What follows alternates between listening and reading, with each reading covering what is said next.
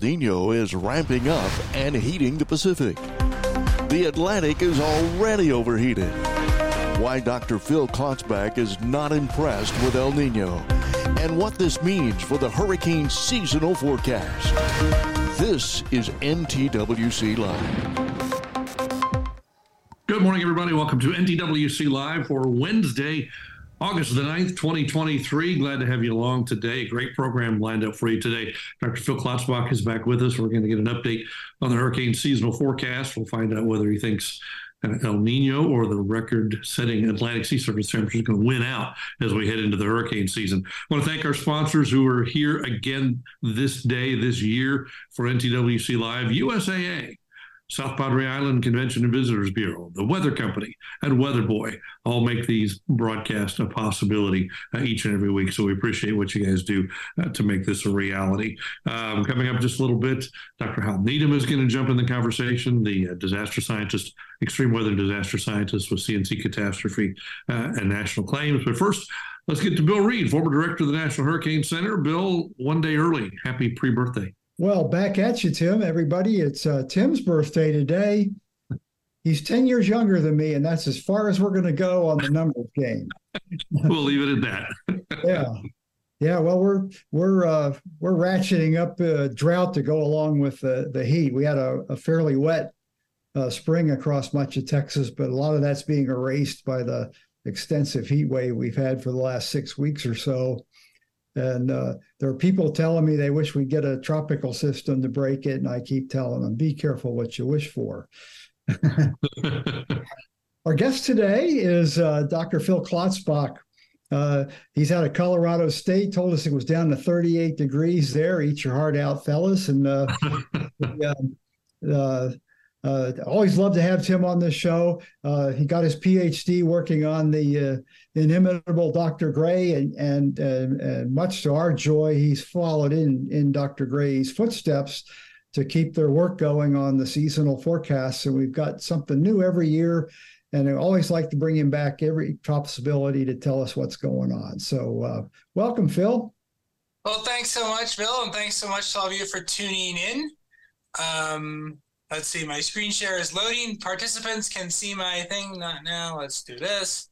All right. Um, yeah, let's talk about the hurricane season. You know, it, it, has been an interesting one. And, uh, you know, I think this hurricane season itself is kind of presenting us with something we have not seen in the recent historical record. And that is, as Bill noted, um, an extremely warm tropical Atlantic and also um, a robust El Nino at the same time.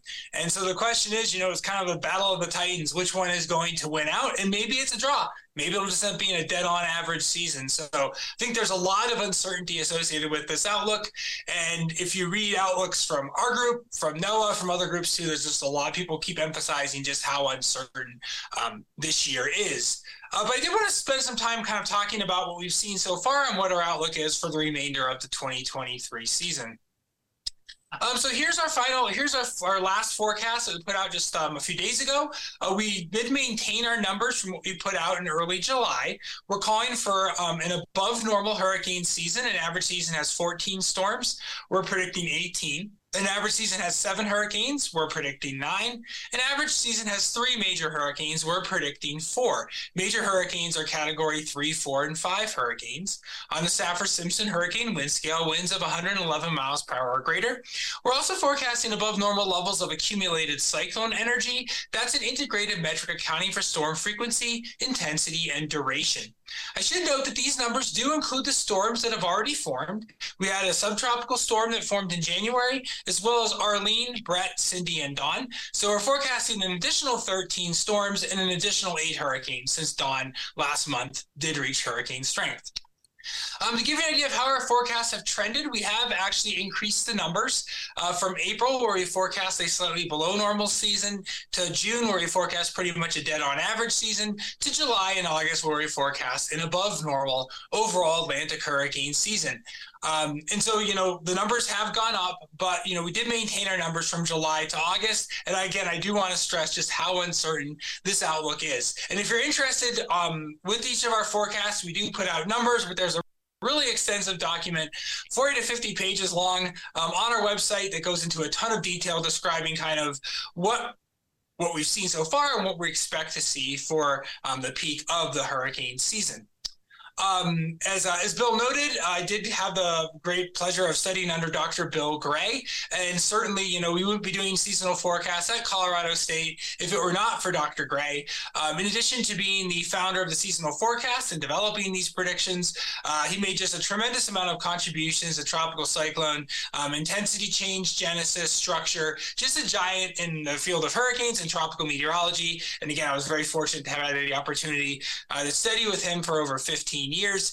Um, learned a tremendous amount from him, um, and we're trying to continue um, his legacy with the uh, seasonal hurricane forecast. Again, this is actually our 40th year of doing seasonal hurricane predictions at Colorado State University. Um, just to give you an idea, you know, our seasonal forecasts are based on historical data and historical weather and climate patterns. And so the way these got started in the early 1980s was Dr. Gray was kind of a fount of knowledge, basically Wikipedia before we had Wikipedia. And so he knew which years in the past were El Nino years, and he knew which years in the past were busy hurricane seasons in the Atlantic. And he noted in general, when you have El Nino, you tend to get fewer hurricanes in the Atlantic.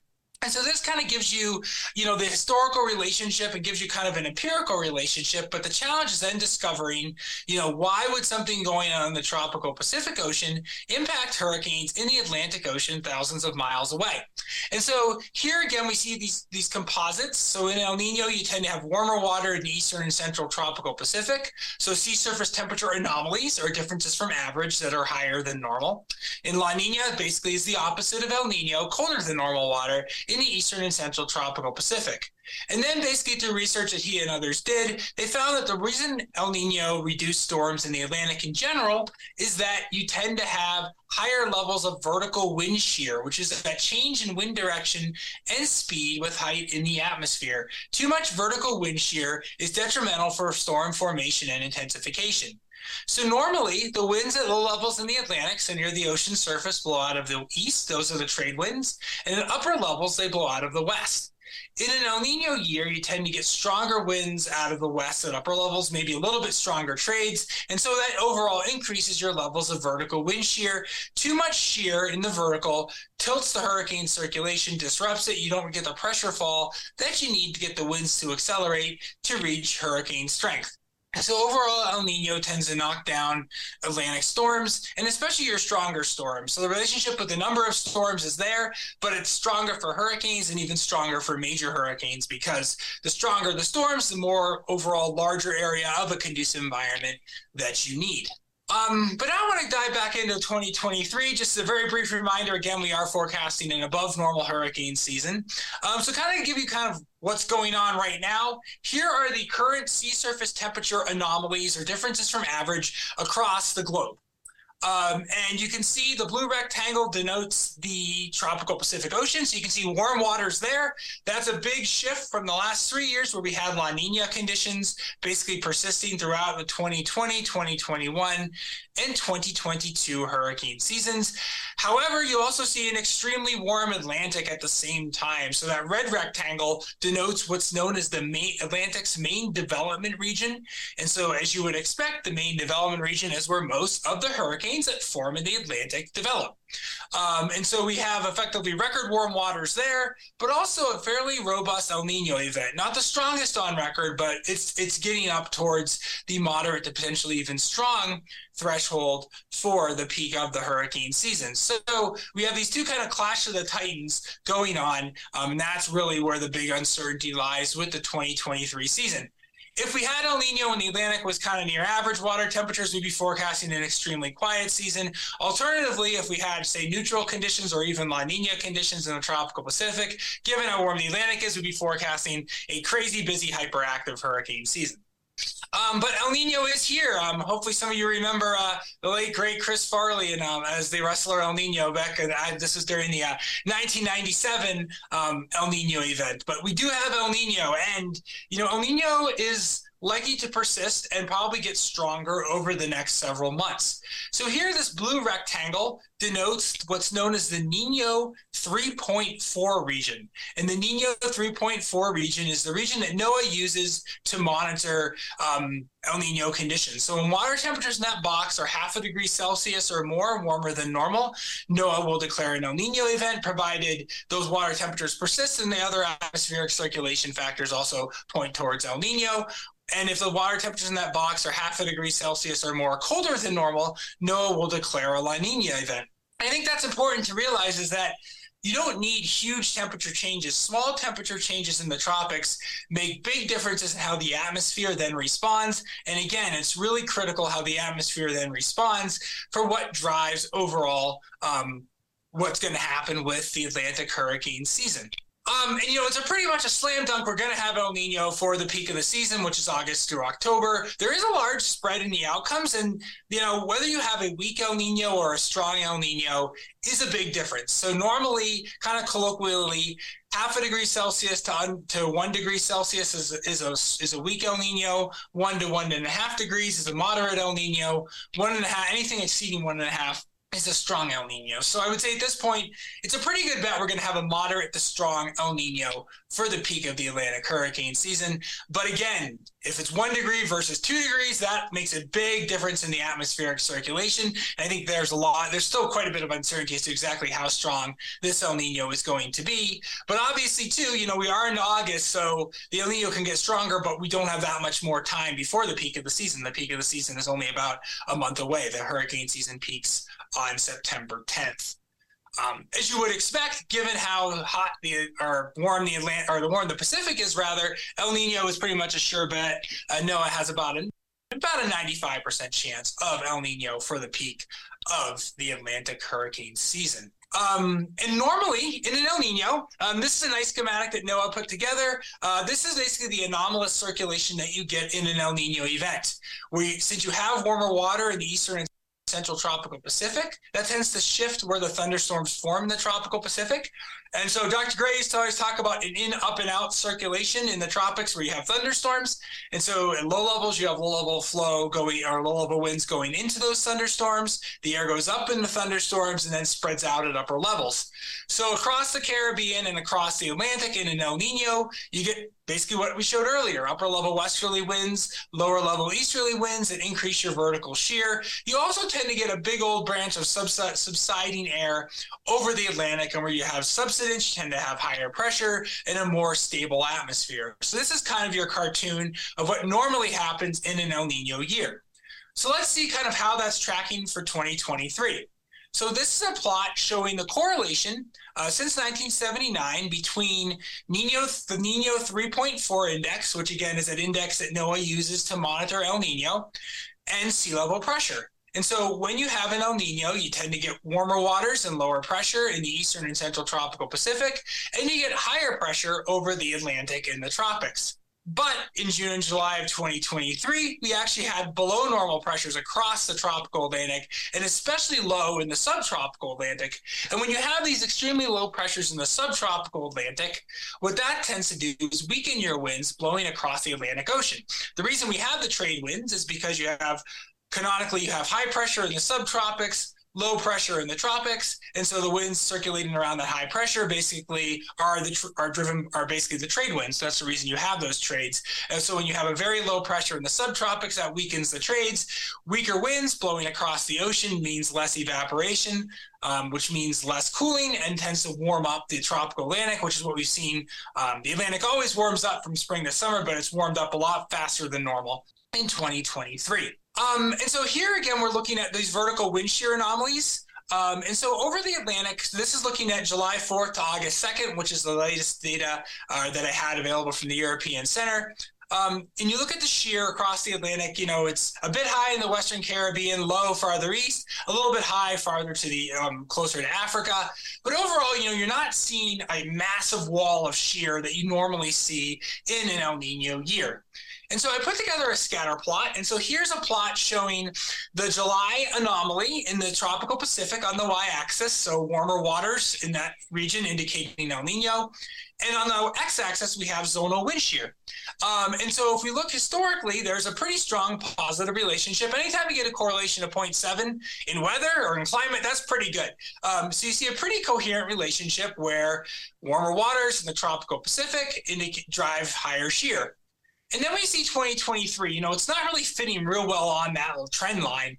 You know, if you look at the other years where you've had water temperatures similar to 2023, we would expect um, shear of about six, seven meters per second higher, um, about 10 to 12 knots. And so overall, you know, this year is not behaving quite like your typical El Nino. And so that's one of the things these climate models were projecting was that even though we had El Nino, we wouldn't necessarily see the wind shear response that we typically see. And this is through August 2nd. We could actually update this uh, when the European Center uh, reanalysis data comes out, which is about five, six days delayed, that shear is even going to go lower because the Caribbean's generally had low shear the last few days um, when they do their final analysis. So, you know, 2023 from that perspective is not playing exactly like we would expect uh, for an El Nino year, at least as of yet.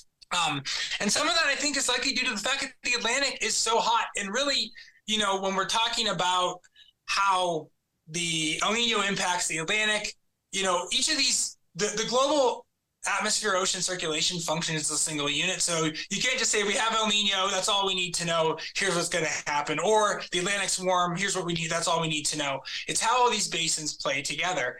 And so when you have an El Nino, you have a warmer ocean and a warmer atmosphere in the tropical Pacific Ocean. And because of that warmth, you tend to have higher heights at upper levels in the atmosphere.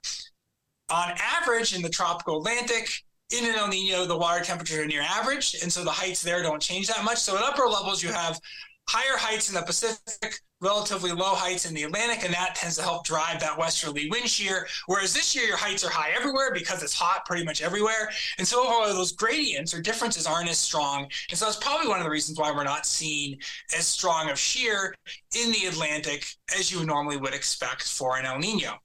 Um, and again, the waters in the Atlantic right now are, are very, very warm, um, near record temperatures to record warm, depending on exactly um, where you look in the ocean basin. Um, and so here's a plot showing correlations between sea surface temperatures in the Atlantic and accumulated cyclone energy, which is a geeky metric that accounts for storm frequency, intensity, and duration. So weak, short-lived storms like Arlene or Cindy this year generate very low levels of ACE. Long-lived major hurricanes like an Irma or uh, Dorian generate tremendous levels of ACE. Um, and so if you look at uh, August sea surface temperatures correlated with seasonal levels of accumulated cyclone energy, and we toggle back and forth between what we currently observe and what's kind of the optimal correlation pattern for a busy hurricane season, you can see the match is pretty good. So again, if we didn't have the El Nino, we'd be going for an extremely busy season. So again, it kind of comes down to this clash of the titans. Um, I do want to draw your attention that when we do these forecasts, uh, we use a variety of different models. We use statistical models, which are based on historical data. We use statistical dynamical models, which use um, like the European Center, the UK Met Office, the Japan Meteorological Agency's models to forecast the large scale environment. And then, assuming those forecasts of the large scale environment are correct, for the peak of the season, how would the Atlantic hurricane activity typically respond? With these forecasts, we do provide uncertainty bars. Um, and so obviously we know, you know, these numbers are our best estimate, but obviously there is uncertainty. And this year, again, there's even more uncertainty than would be from your normal historical errors. Um, but this gives you an idea of kind of the uncertainty associated with these outlooks. The reason why we do the midpoint and emphasize the midpoint is because that gives kind of the general public the your best estimate as to what's going to happen. If you provide a range, often what, what gets reported is the high end of the range. So if they say, if you forecast seven to 11 hurricanes, um, the media will often jump and say, oh, it's up to 11 hurricanes, which the general public then views as 11 hurricanes, as opposed to what you're really forecasting, which is the midpoint is nine. Um, but we do have uncertainties. And obviously, again, this year the uncertainty is very, very high because we don't really have any great analogs. That's kind of the bread and butter of seasonal predictions or forecasting in general, right? Even if using dynamical models, it's always like, oh, we've seen this pattern before, and here's how things occurred when we had this pattern. we don't really have a great analog this year. 2023 is kind of out on its own. We've had really warm Atlantics before, but we haven't had those paired with a strong El Nino or a moderate to strong El Nino. And we've had moderate to strong El Ninos, but the Atlantic hasn't been nearly as warm as it is this year. So, kind of how all this plays out really does remain to be seen. However, the next time we get this kind of setup, well, 2023 will be a great analog. So we'll just see how 2023 uh, pans out. Um, one index that we are forecasting this year that we haven't forecast before is accumulated cyclone energy or ACE west of 60 degrees west. And so I call this kind of angst ACE. And the reason is that that's kind of basically a longitude line that delineates about where the, the islands are in the Caribbean. So you're talking your lesser Antilles, your greater Antilles. Um, and basically, when you have um, ace west of 60 degrees, that is where a lot of people live. And so basically, when you have strong storms in that region, people are concerned. Uh, these storms are either going to make landfall or certainly cause quite a bit of concern. And so, in general, this actually index actually correlates better also with landfalling storms in the North Atlantic, not just the United States, but also talking Canada, Mexico, Caribbean, Central America.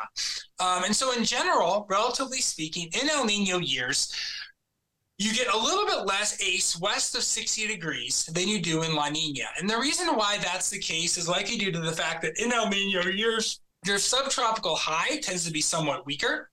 And because you have a weaker subtropical high, that tends to favor recurvature of hurricanes.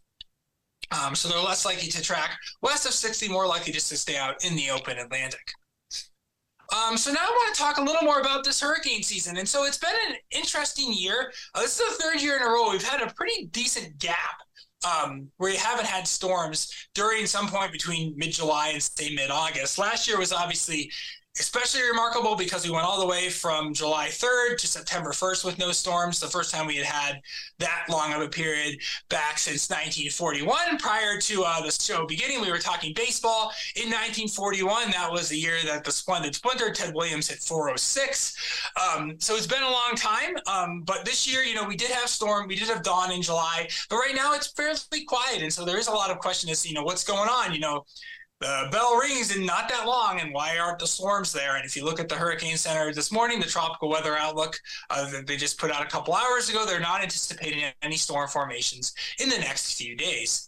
But we did actually have Bret and Cindy, so storms three and four on this track map, form in June. It was the first time on record we had two main development region storms during June. And that's typically when you have storm formations early in the season, it doesn't really correlate with what happens the rest of the season. But if they form in the deep tropics, such as Bret and Cindy did, that is typically a harbinger of a very busy overall Atlantic hurricane season. But again, since then we've had um, basically, we had Don, which formed at higher latitudes. Uh, it almost hit for the hurricane cycle. Uh, it went through subtropical storm, subtropical depression, tropical depression, tropical storm, and hurricane just missed out a major hurricane, and it would have hit for the uh, the hurricane cycle. No storm on record has actually ever hit for the hurricane cycle. So we'll see if we can get one uh, this year. But typically, if it's going to happen, it's going to have to be something at uh, at higher latitudes to hit all of those different phases. Um, so far, though, we still are tracking a bit above normal. And again, that's because the Atlantic hurricane season is extremely peaked. It's very different from, say, the Western North Pacific or the Eastern North Pacific. The Atlantic season between August 20th and October 10th, about 90% of your season. Like it's very, very peaked. So it's really um, the next week or two where if these seasonal forecasts that are going for above normal are going to verify, things really do need to start heating up. Obviously, that's really what um, was a big surprise to us last year. Uh, the four, the season ended up being kind of near normal overall, but again, it really didn't ramp up until September. Being typically, you start to see stuff really ramp up in about a week or t- ten days. Um, so here's kind of where we are. This is a nice plot that from the National Hurricane Center showing um, your climatology, so where you, kind of how a normal season behaves, and you can see we're kind of in a little bit of a lull before the kind of the calm before the storm, so to speak, historically. And again, there's been busy seasons that had very little till September 1st and then really took off. There's been other seasons that were really busy early on and then died down. And so it kind of remains to be seen, obviously, how the 2023 hurricane season is going to play out. Um, at this point, I think, you know, nothing really would surprise me, really, in terms of how this season plays out. Maybe El Nino is really going to rear its head and basically the hurricane season will not be nearly as busy as us and other groups are forecasting. Or maybe it'll be super hyperactive. We just had, it's really too early to know for sure at this point. Um, but again, the bell does ring on August 20th. Dr. Gray used to actually ring a physical bell every year on August 20th, signaling the active part of the Atlantic hurricane season. Um, and so we will be ringing the bell in his honor. I'm not not on the 20th because that's on a weekend, but on August 19th, which is a weekday, we'll be ringing the bell um, in his honor. Um, again, signifying the, the active climatological part of the Atlantic hurricane season. Um, but you know, I spent some time yesterday, and I've spent a lot of time trying to figure out, you know, why is the season kind of gotten quiet? And some of it's just climatologically. You know, we had a lot of stuff early, and that's not normal. So this is actually more normal to not have all that much. But you know, the question is, you know, why haven't we had the storms? And you know, we it's not that we haven't had tropical disturbances, and there have actually been two systems that the Hurricane Center had a high chance of formation on that just never made it. Um, and you know, environment is critical, but there's internal structural characteristics as well um, that can determine whether a storm forms or not. And we look at the system in the Atlantic that actually didn't form in the Atlantic but became Hurricane Dora, which is now cruising along throughout the central tropical Pacific, likely to cross the international dayline in a few days. That system when the Hurricane Center started monitoring it, and you look at some of the environmental conditions, were extremely conducive for formation warm waters, low shear, high moisture, and yet no formation. And so the environmental conditions will load the dice, but also there are some internal characteristics, and we don't necessarily understand exactly how all that necessarily interplays with each other for Genesis. Genesis is a really challenging problem. But if I were to talk to you last year, or I did talk with you last year around this time, and you know there was question, you know, why is stuff not really taking off? I would have said a lot of it was, you know, we had a lot of dry air, we had a lot of dust. This year, not the case. Um, this is a plot showing dust aerosol optical depth, so basically the amount of dust in the Atlantic. And so here the black line is climatology, the blue line is 2023 it's been below average and that's probably one of the reasons why the atlantic is so warm right now is we've had really weak winds which have helped reduce evaporation help warm up the atlantic but we also have had very little amounts of dust and so dust is good at reflecting solar radiation back in back to space, and basically then you're not able to get the, as much warming. Whereas if you don't have the dust, the sun can just beat down on the surface um, and cause additional warming. So I would say dust is not a big thing to blame for 2023 so far. Um, the shear, again, we looked at this plot earlier. Eh, I mean, it might explain why we had stuff in the Western Caribbean, but these systems coming off Africa, in general, they've moved through an area of fairly low shear, and yet we haven't seen the storms. Um, so overall vertical wind shear, again, blue is this year 2023, 2022 is climatology. You can see again, or sorry, 2023 is in blue, climatology is in black. You can see again, you know, kind of bouncing around a little high, a little low, but again, I wouldn't say there's any smoking gun thing with shear as well. Um, and this is a nice plot. This is um, from the Cooperative Institute for Research in the Atmosphere, these last few plots. And this is kind of um, um, an amalgam of environmental parameters. And so black is climatology, blue is 2023. And these are formation probabilities in tropical Atlantic. You can see, environmentally speaking, probabilities are really high. Um, and they've generally been well above climatology, and yet we still haven't seen storms. Um, and so overall, I would say the environment necessarily hasn't been you know super harsh. There again, there's just internal structural characteristics, and you're kind of all these parameters are averaging over a large region, and maybe it's just that you know the overall environment is fairly conducive over a broad region, but where the systems happen to be, the environment is not as conducive. Um, you'd have to go through each individual wave and look at what was driving the environment around each individual wave. Um, and Genesis is an ex- Genesis is a really challenging problem. Um, and so again, environment loads the dice, but there's internal internal characteristics as well. Um, but again, I was hoping through analysis the last few days to kind of give you an answer. It's it's this one quantity that's causing that's why we haven't seen stuff. But again, I would say there's no like massive smoking gun answer here. Um, the pressures have broadly been higher um, since about the 20th of July. Um, and when you have higher pressures, that tends to be associated with more of the sinking motion. Um, the models are forecasting these pressures to come back down. Um, so I think the, the instability in the atmosphere is going to come back up, um, potentially leading to some higher potential for genesis here in the in the not too distant future. Um, I like to look obviously at rainfall over Africa as well. So this is um, satellite derived, or um, yeah, I think this is satellite derived. Is basically rainfall estimates over West Africa or over Africa. And so here greens are above, oranges and yellows are below. Uh, since early July, it's kind of a mixed bag. I generally look between about 10 to 15, 10 to 20 degrees north. Um, you can see maybe a little below near average. I mean, I wouldn't say again there's a smoking gun factor here either, indicating why the season hasn't um, continued to be busy. Um, but again, normally we don't see a lot in July, even through about this point in August. It, again, the season doesn't really ramp up for about another week climatologically. Um, looking ahead, um, you know, the Hurricane Center says nothing for the next week. Um, I agree. Like, there doesn't look any massive smoking guns for the next week, but overall, um, in about five to 10 to six to 10 days, there is a pretty favorable low level winds. So here, uh, reds indicate low level westerly winds, blues indicate low level easterly wind anomalies.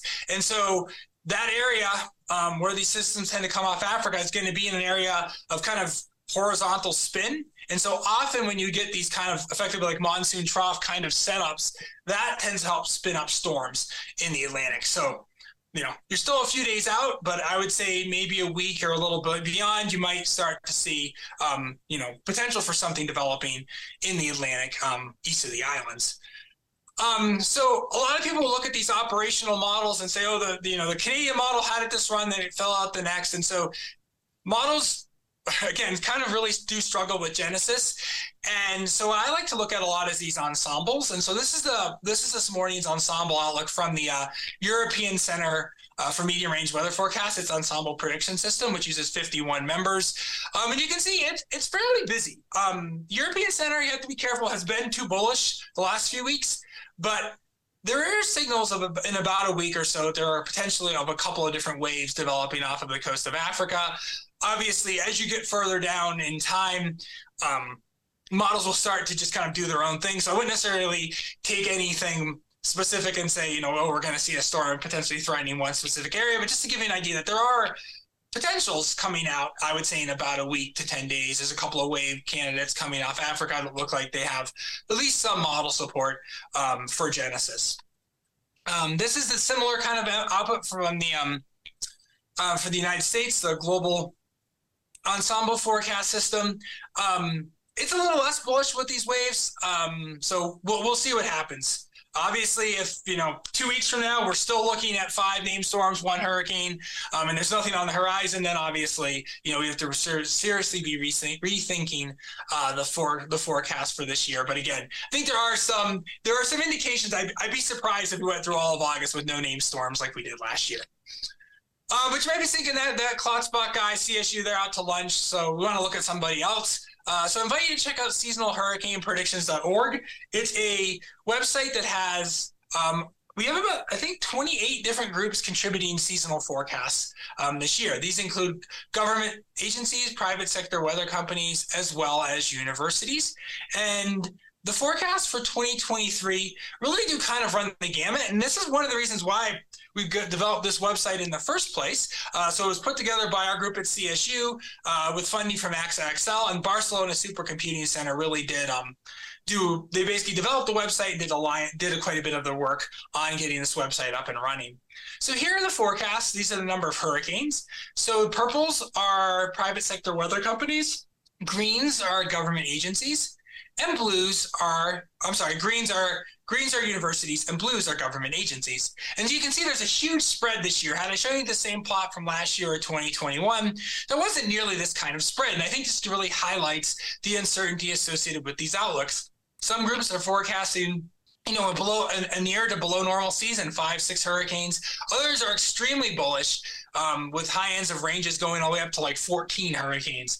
Um, and especially the dynamical models, the European Center and the UK Met Office have been very, very aggressive uh, for the 2023 hurricane season. So again, there's a lot of spread.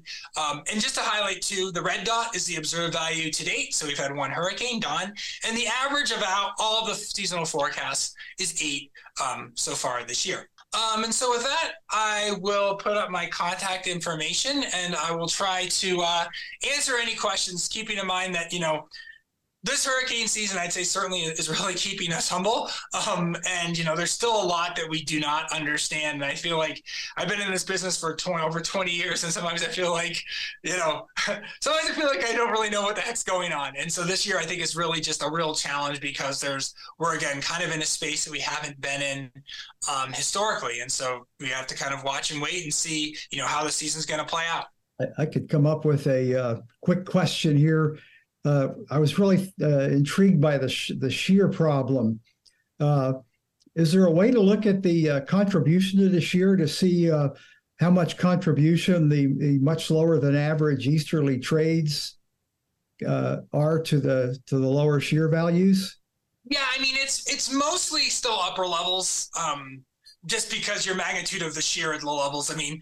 You, you're talking maybe like a meter per second difference at low levels and like three, four, five meters per second at upper levels. So usually the the big driver of the shear is your upper level winds. And that's what Bill Gray used to always look at. I mean, you look at the low level winds, but he always used to look at the upper level winds. And I think historically we focused a ton on upper level winds because we didn't really have the capability to be able to detect measure the differences i think in the low level winds as much because they were fairly small with now with some of these better technology and better reanalysis data sets, we can kind of better measure the these subtle differences in low level winds. But upper level winds, the gradients were strong enough where in El Nino you might have, you know, 10, 15 knots stronger upper level winds than in a La Nina. That you could measure with balloons and other stuff, um, even 20, 30 years, 40 years ago. So most of the contribution in general is coming from the upper level winds. But the level winds are not, if you get over short time periods, like a few days, certainly the low level winds can also be the they can be at least half of the driver of the of the shear differences depending on the uh, on the situation. Hmm. Interesting. Uh, been a while since we talked about the the uh, role of uh, the rainy season in the in the tropical uh, landmass of Africa. Uh, could you uh, refresh our memory as to how that uh, plays out for the hurricane season?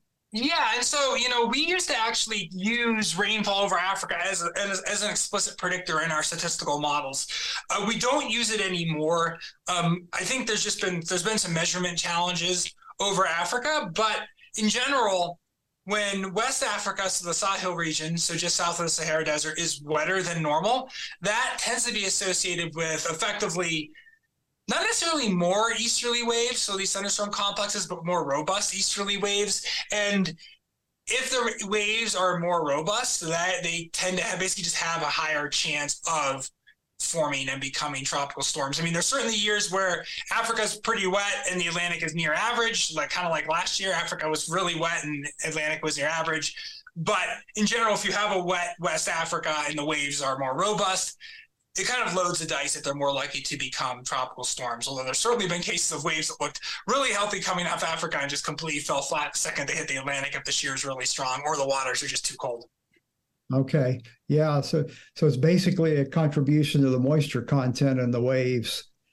Yeah, yeah, just the um, and also too like the vor- so basically the low level spin in the waves, kind of how organized they are coming off Africa. Because you occasionally see systems coming off Africa that are like already rotating, like they they come off Africa and they hit the ground running. I remember the first storm that I saw when I came to CSU in 2000, Alberto, basically it was like spinning over West Africa and it came off the coast and blew right up. Whereas there's others that kind of look eh, marginal coming off Africa, and you know, 24, 48 hours later, they're they're they're off to the races. So it's not it's not like that's the only thing that matters, but it also that is something that we also look at because if Africa is really really suppressed in terms of thunderstorms, in terms of precipitation, that tends to be associated with just overall quieter hurricane season. Fascinating. Uh, earlier, you said uh, before we got on the air, you said the, you had some interesting thoughts on uh, uh a, a, link perhaps with uh, Hurricane Dora and what's going on with El Nino. You want to fill us in? Yeah, so Hurricane Dora, which actually was being monitored for formation in the Atlantic, um, that system didn't form in the Atlantic, but did form in the Pacific, and it's taken a very a pretty low latitude track. And so when you have storms take low latitude tracks in the Pacific Ocean, um, on the southern circuit, you know, when you have counterclockwise circulation on the southern periphery of those systems, you have low level westerly winds. Um, and if you look at the low level westerly winds near the equator, they've been quite a they've been fairly robust out of the west, even not, not even easterly, but actually out of the west. And so when you have westerly winds, that tends to reinforce El Nino because waters in the western tropical Pacific tend to be warmer than waters in the eastern tropical Pacific. Yeah, and here's a nice plot showing Dora's track. And so around the southern end of that circulation, you have low level winds out of the west. So I think that westerly wind stress on the ocean is likely to potentially exacerbate or amplify the impacts of El Nino. So I think that's another wild card that, you know, even when we did out the seasonal forecast August 3rd, we weren't you know, Dora was a potential system forming, but we didn't necessarily expect it to be a category four hurricane for several days, tracking south of due west. Um, so it's definitely been, you can see trop- low latitude tropical cyclones can amp up El Nino, and we saw that back in May, where we had um, a low latitude, a, t- a system that became, um, let me see, let me just remember um, the name of the system, the one in the Western North Pacific. Uh, I used to be better at memorizing all this stuff. As I get older, uh, these names kind of fade out. But Mawar, um, that system formed at, or was getting going at fairly low latitudes. You know, a lot of low-level westerly winds from that kind of developing monsoonal system, um, and that I think really helped kind of take us from neutral El Nino, neutral and so to El Nino. So these systems can really amplify El Nino um, if they if they if they track at really low latitudes. Well, it is interesting because it looks like the next one up in the Eastern Pacific, at least the what little I looked at it, is also trending towards a straight westerly track at a fairly low latitude, depending on how big it develops. Yeah, yeah, it is definitely, and that the system's tracking. So normally in an El Nino, you tend to see Eastern North Pacific storms tracking farther to the west, but they don't necessarily track south of due west. They just have a pretty strong subtropical ridge. And these systems this year, or Dora and potentially this next system, they're able to actually thrive because right now, normally in El Nino, you have warm waters in the tropical Pacific, but they also extend farther to the north. This year, we actually have kind of the opposite, where near Hawaii, the waters are actually really cold. Um, and so, if a storm were to track straight west towards Hawaii, normally the waters do get a little bit cooler, but there's a lot of shear. Whereas a storm like Calvin we saw when Calvin tracked towards Hawaii, the water was just really cold. So it basically couldn't really support deep convection. Whereas these storms tracking, if they track south of due west, the waters are a lot warmer. Um, the shear over Dora is about five knots or less, and this has this nice annular uh, cir- annular uh, circulation where it doesn't have a lot of like outer banding features, but those systems tend to be really robust and really kind of hold on. Um, they're called annular storms. I prefer donuts because I like donuts and I think they look like donuts. Um, but thankfully, in the case of Dora, it looks like it's not going to end up doing causing really any significant impacts in terms of the hurricane itself causing impacts to any land masses. That's cool. I like that donut thing. Maybe we can come up with color scales and you can put your favorite flavor in there. Chocolate covered donut flying across there. Uh, exactly. One, this one looks like it's going to maintain hurricane strength all the way through the date line. That's fairly unusual, isn't it? Yeah, yeah. I think I I need to look back and see, but I know Dora in 1999, same name, um, did something fairly similar. I'm not sure it was hurricane strength when I went across the date line, but it did something fairly similar. So um, that's interesting because normally dateline crossers tend to be more of an El Nino thing, um, but 1999 was a pretty strong. Was, it was actually the opposite was La Nina. So uh, these systems can do odd things even in other years. But yeah, it is interesting how the storm with the same name did, did something similar. It went across the dateline. Although it looks like about the time Dora hits the dateline, it's going to get slammed by shear. So I suspect its traverse to the western North Pacific will be will be fairly short. Hal, why don't you jump in here? You look like you're thinking deeply. Yeah, I am, Phil. A fantastic presentation. Phil, sometimes I hear people talk about more or less likeliness of hurricane activity based on the Madden Julian oscillation. What is that, and how could that impact hurricane development in the Atlantic? Yeah, so the Madden Julian oscillation is effectively equatorial thunderstorm activity that propagates around the globe about every 30 to 70 days. Um, sometimes it's pretty robust, sometimes it's not. Right now, it's really not, which is why I didn't really talk about it. So you have these things like El Nino that kind of will modulate seasonal hurricane activity, and then you have equatorial waves like the Madden Julian oscillation, um, Rossby waves, Kelvin waves that will mod- modulate things on shorter time scales. And so this year, you know, if you were to get a robust Madden Julian oscillation that um, basically were to enhance Atlantic storm activity or enhance thunderstorm activity, say over Africa in the Indian Ocean around September 5th, September 10th, we could see a huge flurry of activity. Um, whereas if for some reason it was actually in the Pacific Ocean and was enhancing storm activity there, that could really knock down your storm activity. Right now, there's not really any big indications that the MJO is going to be doing very much for the next couple weeks, but that kind of remains to be seen. Um, the models have been kind of all over the place, but right now it doesn't look like anything um, imminent in terms of the MJO. But yes, there are years where the MJO um, can be a big driver of kind of these subseasonal peaks. And so that's why at CSU, I didn't mention this, but we do two week forecasts as well as seasonal forecasts. Starting in early August, we do two week forecasts um, to try to kind of pinpoint when during the season we expect to see above or below normal periods. Um, with the idea being that you can have a busy hurricane season that has a quiet period, like 2020, which seemed like storm storm a day or storm every other day. But late September 2020, the season got really quiet for about 10 days and then it obviously really ramped back up. Um, and there's other years like 2018, which you know overall was a that's a head scratcher year, a weak El Nino, cold Atlantic, and yet still above normal.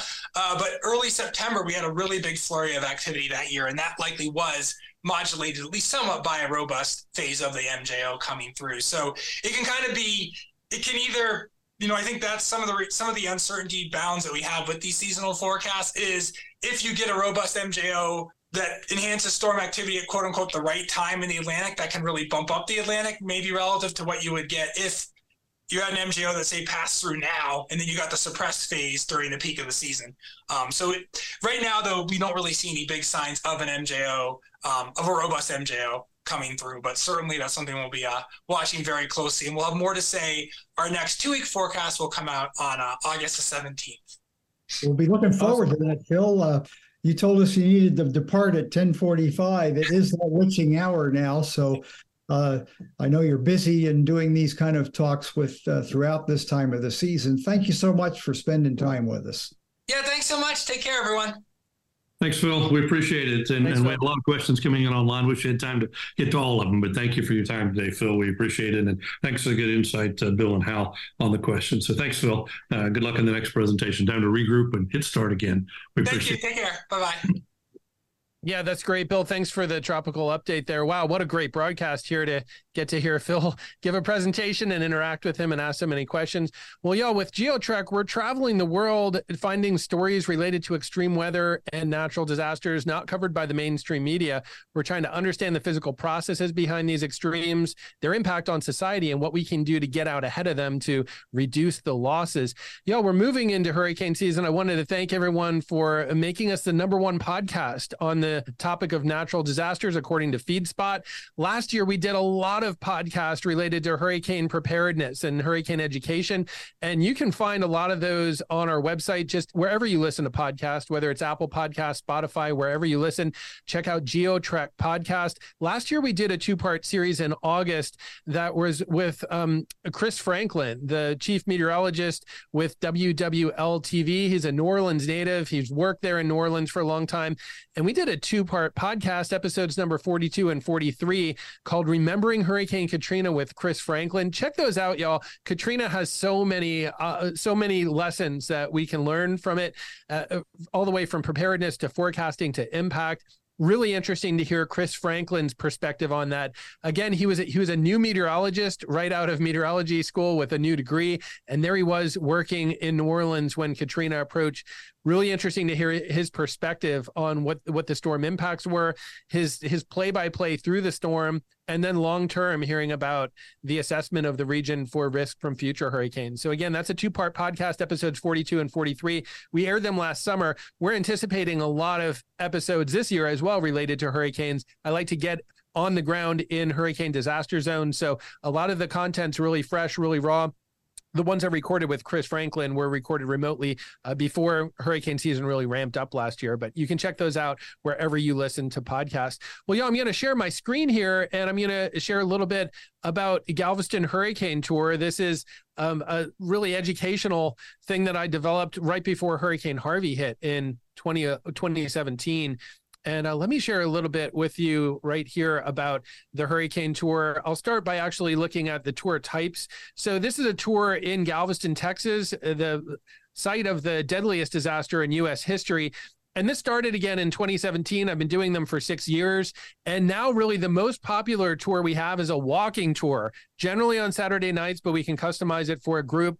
But we go downtown, uh, we look at some areas that have had huge impacts, not only from the 1900 storm, but also storms like Hurricane Carla and Hurricane Ike and this is a big impact of the hurricanes we've had here onto historic preservation as well. So we go into historic neighborhoods.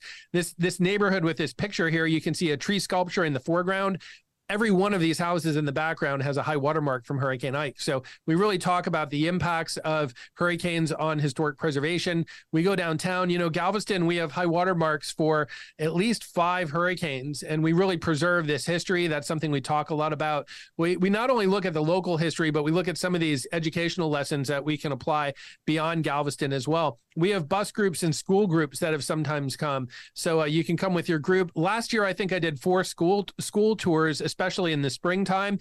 So, especially, I'd say Houston Metro, there are tons of schools that maybe do a curriculum on natural disasters or meteorology. A lot of times they'll come down to the island. I'll meet them for an extended lunch and show them around. It's great for, I get a lot of fifth through seventh, eighth graders that come in the tour and it's just uh, great to spend a few hours with them. And also university students. I've had universities come especially during spring break from northern states in part to thaw out in part to learn about the coastal environment. Sometimes you'll meet students that have never been to the beach before uh, let alone uh, the place like galveston island where we've had so many impacts over the years. So um, just really cool opportunity to, to come down with a group. Yeah before we close out here i'll just give you a, a few snapshots here of what the uh, what the walking tour looks like and uh, again, we're we're covering not only the local history of the deadliest natural disaster in U.S. history, but uh, but also just a, a, lot of innovations that happened here. You know, uh, here in Galveston, you can go to the federal building where there used to be a radar dome, and Dan Rather was there during Hurricane Carla, and that was the first televised broadcast of a landfalling hurricane in Hurricane Carla back in. Uh, 1961. So we, we cover that history of innovations that have happened here we talk about the impact of storm surges. This is a photograph after the 1900 storm. Again, people often think of hurricanes as wind events, but it's really the water that produces the most destruction and kills the most people. And so we look at, uh, you know, pictures of the the 1900 storm and previous hurricanes here, but unfortunately, that's not just something from the distant past. I also have pictures here from Hurricane Michael in 2018. We see the impacts of storm surges even to this day uh, along the Gulf Coast. Uh, these are photographs, a lot of photographs from Galveston in 1900. And we, we do talk a bit about the death and destruction. You know, you, you see the smoke there from fires where they were burning the bodies after the 1900 storm. Galveston really responded um, in, a, in a fiercely resilient way after the 1900 storm, building one of the world's longest seawalls. And check this out constructing four ocean going ships in Europe building a canal, digging a canal through Galveston City and then basically floating these ships called dredge hoppers across the Atlantic. They dredged up sediment from Galveston Bay over a six year period and then piped that sediment into the city, raising an inhabited city as high as 17 feet. A tremendous amount of resiliency that happened here to preserve the city and protect it from the future. We talk about all of that in the tour. Uh, we definitely talk about the grade raising. Again, I have hundreds of photos, no time to really go through all of them right now. We do talk about evacuation and shelter in place. Uh, we, we this place, Ursuline Academy, there's a plaque out in front of where it used to be located uh, where it talks about the 1500 people that were saved by the ursuline nuns this was a cathedral and a, and a basically catholic academy that withstood and barely survived the 1900 storm 1500 lives were saved inside there during 1900 and then in 1961 unfortunately the the convent and the cathedral were taken out by hurricane carla tornado in 1961 so know a lot of history here again um, i think I'll, I'll leave us with that and stop sharing my screen but uh, check out the tour you can go to galvestonhurricanetour.com again we get into the history here the impacts but it's well beyond death and destruction we talk a lot about how to make yourself more resilient we talk about a lot of these innovations that have happened here too, and how that can apply to your hurricane prone community wherever you live. Uh, thanks, no, think, Tim and Alex. Um, I'm sorry, Tim, go ahead. I was going to say so much of it is about the timing. You know, we had the opportunity to do the tour during Oktoberfest, so that made it especially fun. Uh, but I love the stories as, as you're going down the streets and you stop and and you stop at one location and talk about these buildings and the things that happened there, and you try to put the people back into time like that, like like you were there.